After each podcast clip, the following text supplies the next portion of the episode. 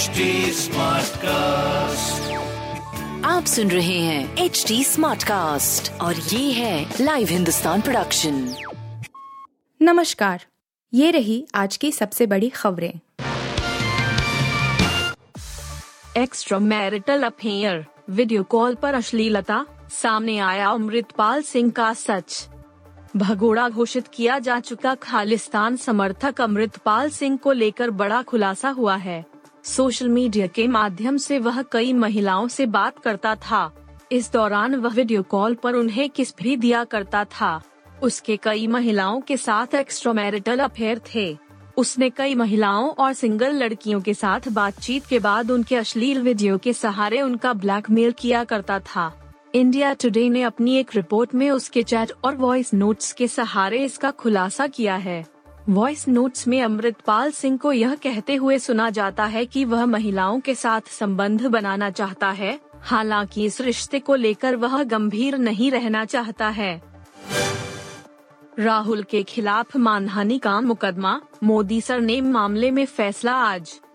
Modi surname पर कथित टिप्पणी करने को लेकर कांग्रेस सांसद राहुल गांधी के खिलाफ जारी आपराधिक मानहानि के मामले में गुरुवार को आदेश जारी हो सकता है।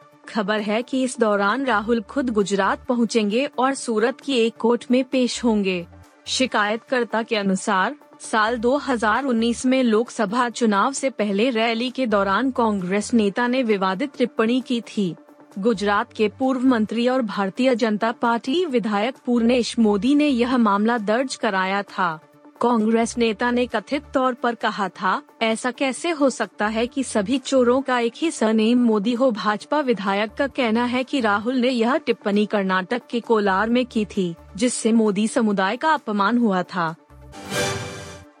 यूपी में योगी सरकार के एक साल में इक्कीस अपराधी मिले मिट्टी में 700 करोड़ की प्रॉपर्टी जब्त योगी आदित्यनाथ सरकार के पिछले एक साल के कार्यकाल में उत्तर प्रदेश के 21 अपराधी मिट्टी में मिला दिए गए।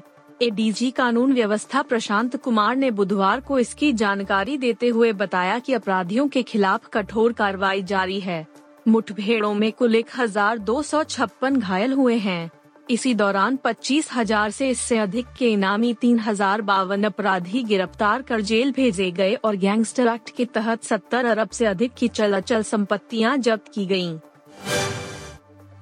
यूके में खालिस्तान समर्थकों का फिर प्रदर्शन, फेंकी बोतलें, मिलाकर आ जवाब। ब्रिटेन की राजधानी लंदन स्थित भारतीय उच्चायोग के सामने खालिस्तान समर्थकों ने बुधवार को फिर से विरोध प्रदर्शन किया। इस दौरान करीब 2000 प्रदर्शनकारी वहाँ इकट्ठा हुए और उनके हाथों में पीले रंग का खालिस्तान का झंडा भी था। इस दौरान प्रदर्शनकारियों ने बोतलों को फेंका और नारेबाजी की। हालाँकि, पिछले प्रदर्शन की अपेक्षा इस बार उच्चायोग के बाहर बड़ी संख्या में पुलिस अधिकारियों की तैनाती थी।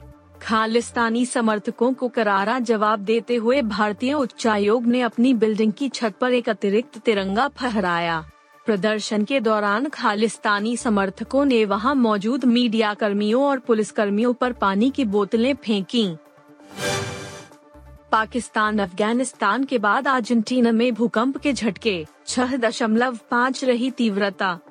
दक्षिण अमेरिकी देश अर्जेंटीना में भूकंप के जोरदार झटके महसूस किए गए। रिक्टर पैमाने पर इसकी तीव्रता छह दशमलव पाँच मापी गई। उस के मुताबिक, भूकंप का केंद्र San Antonio de los Cobres से चौरासी किलोमीटर उत्तर पश्चिम में रहा।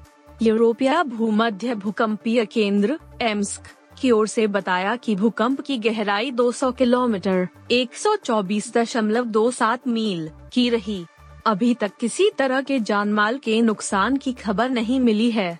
इस बारे में अभी और अधिक जानकारी का इंतज़ार है।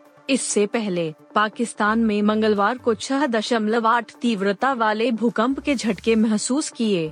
इस भूकंप का केंद्र अफ़गानिस्तान में था और दोनों देशों में अब तक इसकी वजह से 12 लोगों की मौत होने की पुष्टि हुई है। आप सुन रहे थे हिंदुस्तान का डेली न्यूज़ रैप, जो एच टी स्मार्ट कास्ट की एक बीटा संस्करण का हिस्सा है। आप हमें फेसबुक ट्विटर और इंस्टाग्राम पे एट एच टी या podcasts@hindustantimes.com पर ईमेल के द्वारा सुझाव दे सकते हैं आप सुन रहे हैं एच डी स्मार्ट कास्ट और ये था live Hindustan production HD Smartcast.